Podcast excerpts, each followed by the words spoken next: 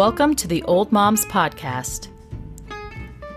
We're childhood friends on opposite ends of motherhood, inspiring moms of all ages and stages to laugh at life's unexpected, ridiculous, and endearing moments.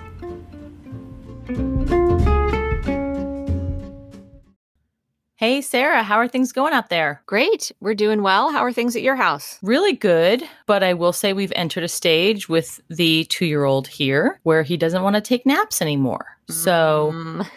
you may hear in my voice slight exhaustion.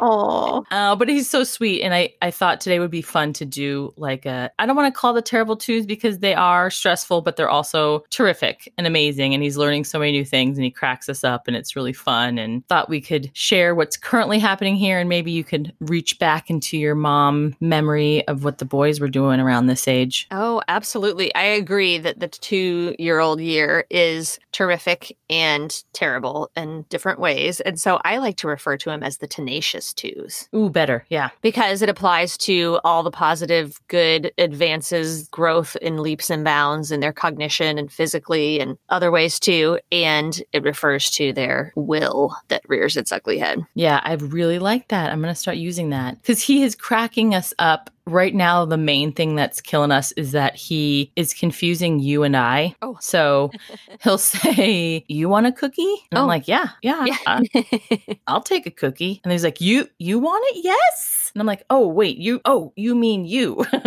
Which I didn't realize how really confusing that is to try to teach that. Oh, you yeah. Touching his chest saying, I want a cookie. And then I have his hand touch me and say, You want a cookie. But then he hears me saying, You, you know, it's just that's yes. tricky developmental piece. And so we keep having these funny, confusing moments where he'll say, You want this or you do this. And I don't know that he means he wants to do it. So I'm doing it. And then he starts melting down. Oh gosh, that is so cute. Well, one thing that I recommend is that Yes, you please. and Patrick sit together with him and play a game around that concept. So, whatever toys or whatever are there, you guys start saying, I want the blue block. And then you show him by grabbing the blue block and giving it right to daddy, you know? And then you say, I want the green book. And then Patrick grabs that green book and gives it right to you. So he learns what the person saying I means and then prompt him. Like you could whisper. So it's not, he's not saying it out loud and it shows that it's this difference and just prompt him, say, I want the truck. Say, I want the truck and see what daddy does. And then he says that. And then Patrick right away gives him the truck. That's awesome. That's a really good idea. I didn't think of being that explicit about it because so many things he just seems to pick up naturally, you know, from hearing Oh, us yeah. talking. And we're both being very careful about speaking correctly. I don't want to say we don't speak correctly, but sometimes you don't. You know, you're just quick and you cut words in half and you say things like, you know, or gonna. Little, little things like that. But the funniest one recently was he was making different noises and he made this fart noise and he was like, Mommy do? And I looked over and I was like, Are you asking me to make that noise? Are you calling me out for having made that noise? Because the rule in this house is whoever smelt it dealt it. So, okay. oh, it's so cute the way they pick up on language and fascinating. I actually heard this interview with Chip Gaines from Fixer Upper, Chip and Joanna Gaines, and he was Yeah. referencing something that one of their nieces used to say. And she was kind of trying to work out yesterday, today, and tomorrow, which is Mm. another, just like the you and I, you know, it's just a, like a, it's complicated and it's something that takes a few rounds to get it down. And so she used to say yesterday and tomorrow and then to now. Oh, It was just so cute. I mean, I just love that. And I think things like that are so cute. I mean, sometimes it's completely unrelated to what the actual thing sounds like and they're made up words and those are cute too. But one of my guys used to refer to peanut butter and jelly sandwiches as jelly butter sandwich, which was so cute. oh, cute. And then he same guy used to say he wanted to do things right by myself, right by myself. Yeah. And then so um, cute. his brother used to ask us to strap me down, which meant get me down out of my car seat, unstrap me. But he was saying the Oh. exact opposite strap me down. How cute are they? like deal with these straps and get me dad. It was so cute. But when we also had some really fun, well, I guess cam cakes for pancakes was kind of pretty close approximation. But then one of our guys made up just completely made up words, which is so funny, and then used them consistently to always mean the same thing. We had this pumpkin butter spread that we would put on English muffins or toast, and he called that Kermix, unrelated. Wow. He called vitamins Gymally. He would just say Gymally. He was ready for his Gymally. And then he, this is another approximation, but he would always say Valima for vanilla, his favorite flavor, ice cream flavor. And so he would say Valema, which was so cute because his brother at the time couldn't pronounce his L's, but he was always incensed that the other guy was pronouncing vanilla wrong. So he would be saying, it's vanilla. That's very Spanish. Good for him. yes, yes, very for sure. Oh my gosh. But I just love that language development and how quickly they're picking up on everything. And I think you're right to kind of pay attention to how you say things and slow some things down, but it's nothing that couldn't be cleared up later. Oh, sure. Yeah. You know, I'm just noticing what he says back to us. And so we started saying, How you doing? Which is kind of a riff off of Joey from Friends. But that's kind of our joke. Like whenever he wakes up or after a nap, How you doing? And so now, anytime he sees anyone, he says, How you doing? Which is adorable.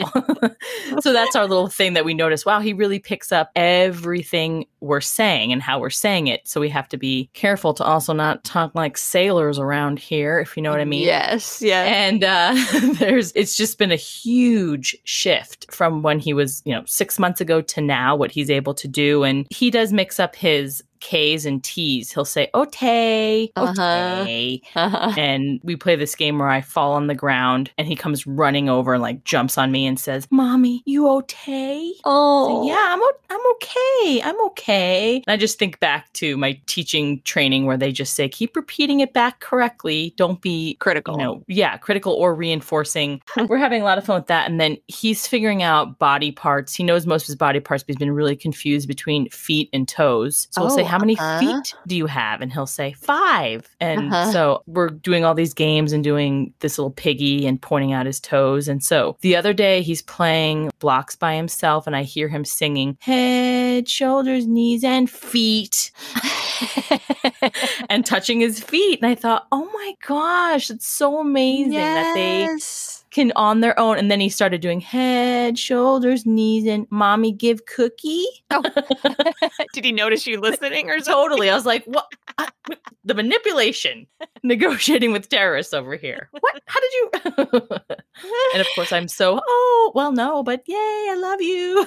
oh my gosh. Well, it's just amazing to watch the wheels turning and to see, like you said, in a period of six months or even less, how their awareness of everything changes. I mean, once they are in on the conversation, which I feel like that's a huge shift from being one to two, is when they're in on the conversation, when they are watching and they are understanding. And with our boys, we noticed that extend to this kind of ownership of our traditions and our routines. When they were your guys' age, they would notice if something was out of step or if we forgot to do something. Like I used to always try to think of one thing each day that they did that made me proud of them a way that they said something, a way they were patient with each other, a way they were kind to us or to each other, or put something away, met an expectation, whatever. I mean, one moment from the whole day. And I would say, I noticed that. And it made me so proud of you because I thought it would help them to know that there are so many different things that make us proud of them. And we're not waiting for some big, shiny achievement. You know, in the end, that was my goal in the end. So, which I think we've met that goal. But anyway, one night I was super tired. I forgot to say it. I gave them each their little pats on their back and I started to leave. And one of our little guys just said, Proud of you, which was so cute. He's like, uh, we missed a step. Were you tell me that one great thing that you're thinking about? But I wanted it to be on their minds as they fell asleep, you know, because you can see kids swell with pride, even at two years old, with knowing how pleased you are with them. And so I wanted that to be kind of the thought that was on their minds as they fell asleep every night. Yeah, that's brilliant. My brother will come by once or twice a week to visit us and have some time with our little guy. And he adores his Uncle Tony. And they were playing and running around. And he gets so excited that he runs so fast and I just hear, Oh, buddy, okay, buddy, you're okay. So I come around the corner and little guy had hit his head on the, the door jamb. Like he was trying to run through the door and hit his head. He wasn't Yeah. crying, but my brother was consoling him and hugging him. And then literally, I took a video of it because he keeps recounting this. And the way he says it is Uncle Tony here hit head hard, real hard. And so everyone who hears it is like, What Uncle Tony do? What happened with Uncle Tony? And so uh-huh. in the moment, my brother was like, I did not do anything, like trying to claim his innocence because this two year old is having this, you know, dramatic recount. He keeps going over to the door where it happened and he'll put his head close to it and be like, like this to kind of show you, like, I hit it like this. Uncle Tony is like very vague. Oh. Details are vague, but Uncle Tony was involved in the accident. So. And then I always have to say, did he kiss it? Yeah, kiss it better. Okay. Kiss it better. Thank, thank you. Clearing my brother's name.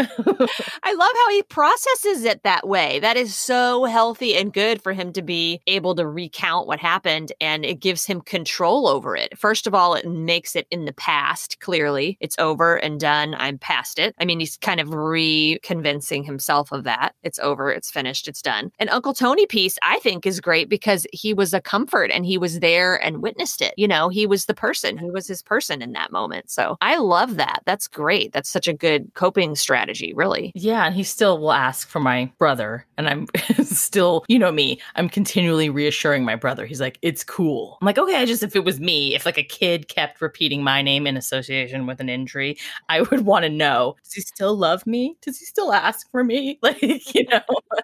so he'll ask for Uncle Tony often. So we're trying to get a schedule where it's like every Wednesday, Uncle Tony comes over because he'll sometimes stand by the door and all the people he loves, he'll say, Uncle Tony coming, Nona Aw. coming. You know, he'll just kind of like long for them. And I love that. That's been the gift of the pandemic is getting really close with a few people. I mean, it's a bummer that we haven't been able to expand that. Like, I wish you and I could have spent more time together during all these Right. months, but it really kind of focused in on a few people. And he just has this, he adores them and asks for them and talks about them all the time. And it's really sweet because he is in on the conversation. I think that's an adjustment I kind of have to tell my dad, who has this big, loud presence that will Mhm. be sitting at the table and little guy's trying to say something. And I think we're all used to him just kind of babbling. Right. Well, and it's, I think, sometimes good practice to include kids heavily at the beginning of a meal because they aren't going to usually last for the duration that adults are comfortable sitting around the table and talking and catching up because that holds our attention. So I think sometimes you can kind of front load the attention that they get and then they wrap up their eating and they're down and playing and everybody else can have their time. That's so good to hear because I feel like there's a little pressure sometimes with some people who think he should be able to stay at the dinner table the whole time. Oh my gosh. yeah. Okay. So, what would you say, just for advice for all of us? What do you think is the a normal amount of time for a kid at a dinner table? 10, 15 minutes? 10 to 15 minutes is exactly what I was going to say. Okay. It's just too high of an expectation for little kids to sit there for very long at all. So, yeah, 10 to 15 minutes, I would say. I mean, think of how long that you and your spouse, if it's not some kind of a special dinner, usually sit and eat. Probably 15 to 20 minutes, maybe. I mean, it's not usually 30 minutes that you're at the table. Oh, yeah, totally. It's just when you have people over who are just used to haven't been around kids very much recently. Oh, yeah. They have they have grown children, so they're not in touch with what's typical and acceptable. And so so once he eats, you know, we're really good about let's get his his food is his tray of food is like totally ready to go. Then we get all our stuff going. We all sit down together. And then yeah, at the beginning it's a lot of talking. What are you eating? Show us how is that crunchy? Take a bite. Is this cold? Is this hot? We realized some things like that have to be so explicit, like hot and cold. Touch mommy's glass. That's cold. There's ice in Mhm. there. Touch your noodles. Those are warm. We cooked those. Having a lot of dialogue through the meal. And I think that kind of keeps it going too, because you're engaging. And then, yeah, you hit this wall where now he can unbutton his booster seat. He can unbutton it himself. Uh huh. so it's kind of like a man undoing his belt after Thanksgiving dinner. he's like done. He's like, undoes it.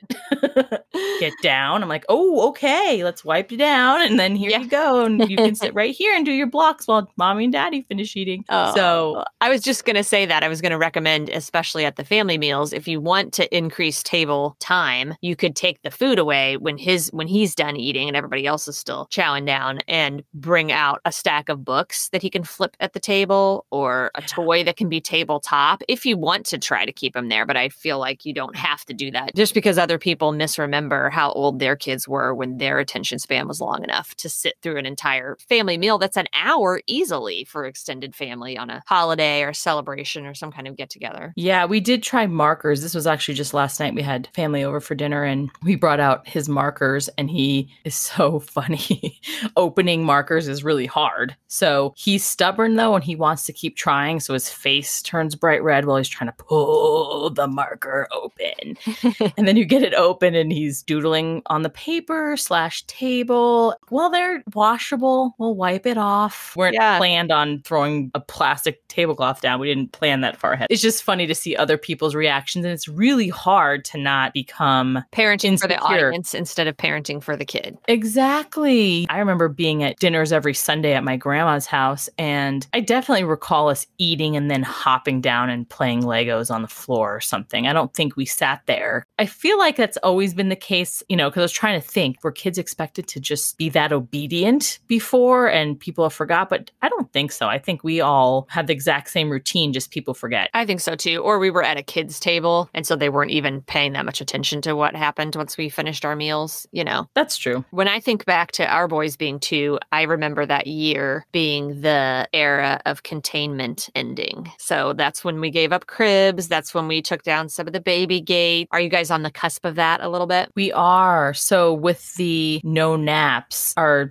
pediatrician, who we love and has given us such great advice, said it's okay if he's just playing around in the crib instead of sleeping. It's still kind of rest time for him, where he's just on his own. He's you. You've shared how important it is for them to recount their day or talk about what they learned or whatever it might be. So that was always such a relief. Like, okay, I can get an hour of him happily chatting in there and maybe get a couple things done. But now his leg is being thrown over the side of the crib Mhm. During this rest time. So, of course, I'm just staring at the monitor intently trying to see what the next move is. And so, we really don't want to give up the crib just yet because he's still sleeping great in there. And for the most part, like at night, he doesn't try to break out. So, my husband had the genius idea of turning the crib around because the back is higher. It's maybe like a foot higher than the front. It kind of like looks like a sleigh bed, if you will. Oh, that's a great Yeah. idea. Yeah, so we turned it around just yesterday and he still didn't take a nap, but at least I could do the dishes or whatever while he was in there Mhm. because he wasn't trying to jump out. So that might have bought us a, another month. Some of that is becoming tricky and I would say we still have all of this for our steps. We still have the baby gates up, but he's really confident going up and down steps. Not that we want it to be where he can freely go up and down on his own, but it is a relief to see him finally getting so confident and stable Mhm. and balanced doing the steps because that is always a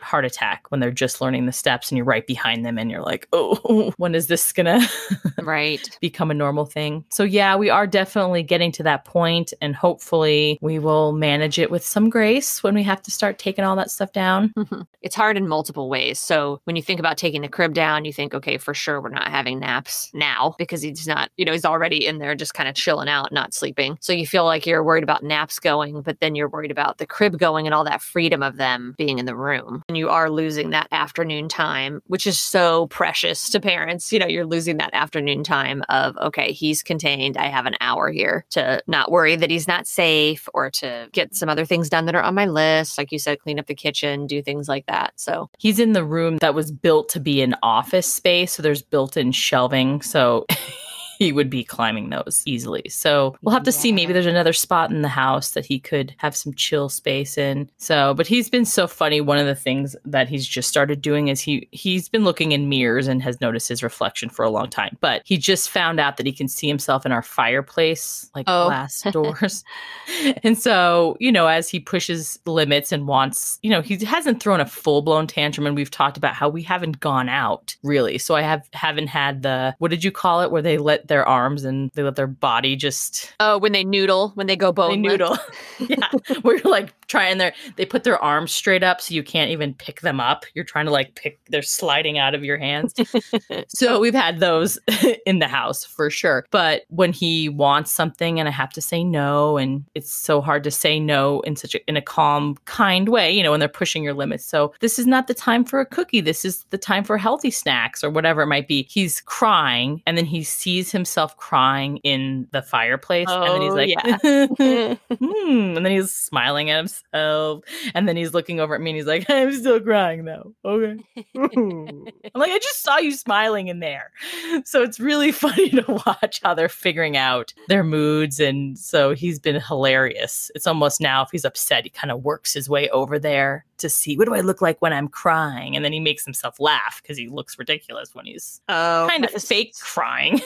That is so funny. And it's a great time to start teaching about emotions. You know, there's books that have real people's faces that show all these different emotions. And what we did when the boys were probably about that age, maybe closer to three, but I had a feelings poster like an elementary school counselor would have in their office that showed mm. way more feelings than just sad, happy, surprised, mad. You know, what they would normally, what you normally run through, but it had all these other different feelings curious, nervous, you know, proud, things like that. And it had all these different faces.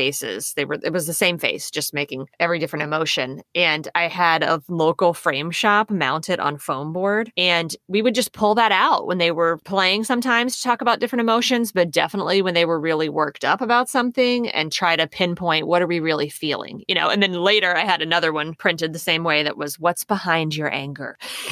and all different things again with the faces, but we referenced those posters all the time. I just kept them under our bed and they would even go get them when they were having an angry moment and needed to talk about where is this coming from. I mean, they would be Wow. two and three years old and go get it and be like, bring the poster over to me. And I'd say, oh my gosh, you're feeling angry. Let's talk about it. And it was just a tool. It was nice to have a tool, you know, and a way to point out and teach all these different emotions and feelings. Well, you sent me a subscription to that highlights. It's awesome. And every month that you get a new one, there's a new topic. And one of them was that exact thing. So we had kind of given each kid names, just made up names. And Uh-huh. so sometimes he opens it and he's like, Pete Mad. Oh, Pete Mad.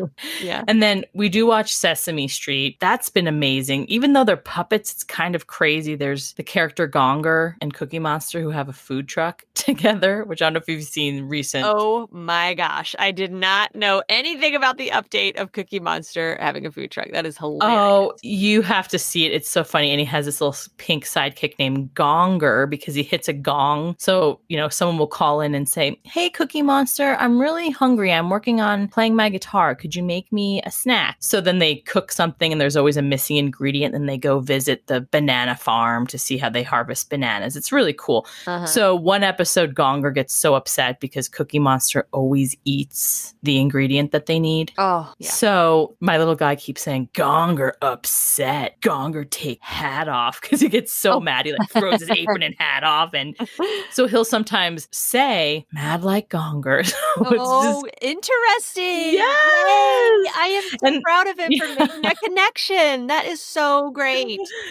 but he is totally in the egocentric stage because so your son played uh, many instruments and is amazing and when he was here two years ago he was playing the drums with my husband on keyboard we have this cute 20 second video that i've showed him and so he'll play the drums now you know hit them with the sticks and he says he, he's gotten better now of saying you know his name plays like and then he'll say your son's name which is amazing because previously Wow. and still, if he sees a famous person playing drums, like if Alex Van Halen, we have a poster of all these musicians, he'll say things like, plays like me, oh. plays Oh. like me. Like, he thinks all these people are playing like him because he, he bangs on drums. So it's cute that he's putting, you know, we, we keep re- repeating back, you play like them, you know, they came first. You didn't oh, teach Alex Van Halen how to play funny. drums.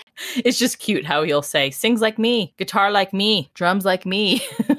it's not unlike us in the car with Cher, Celine Dion, and whoever else we might be singing, you know? Really. Oh, it's true. Yeah, we sing just like them. well, I think it's so fun to just track along with his development and kind of reflect back on the fun times we had with our guys when they were the same age. So there's a few more topics that we ran out of time for today, but I want to get into them in other episodes, like all the physical milestones. You mentioned climbing up those shelves. We have a lot of climbing stories, all kinds of physical milestones like drinking out of a cup with no lid, learning to jump, things like that. And then I also want to get into deep dives, which he's kind of doing with music right now, with knowing the names of these musicians, knowing the instruments, wanting to play them. We had different topics that our boys went deep into. And I think it's such a healthy thing for kids and something that you can do a lot about to foster. Oh, that's exciting. Yeah. You are such an amazing resource, and it's so fun to talk about this exciting stage. So thanks for recalling some fun stories of your guys. And we definitely need to do more episodes that go into more detail about these little guys of ours. For sure. I love it. Well, you guys have a good rest of your weekend. You too. Have a great week, everybody.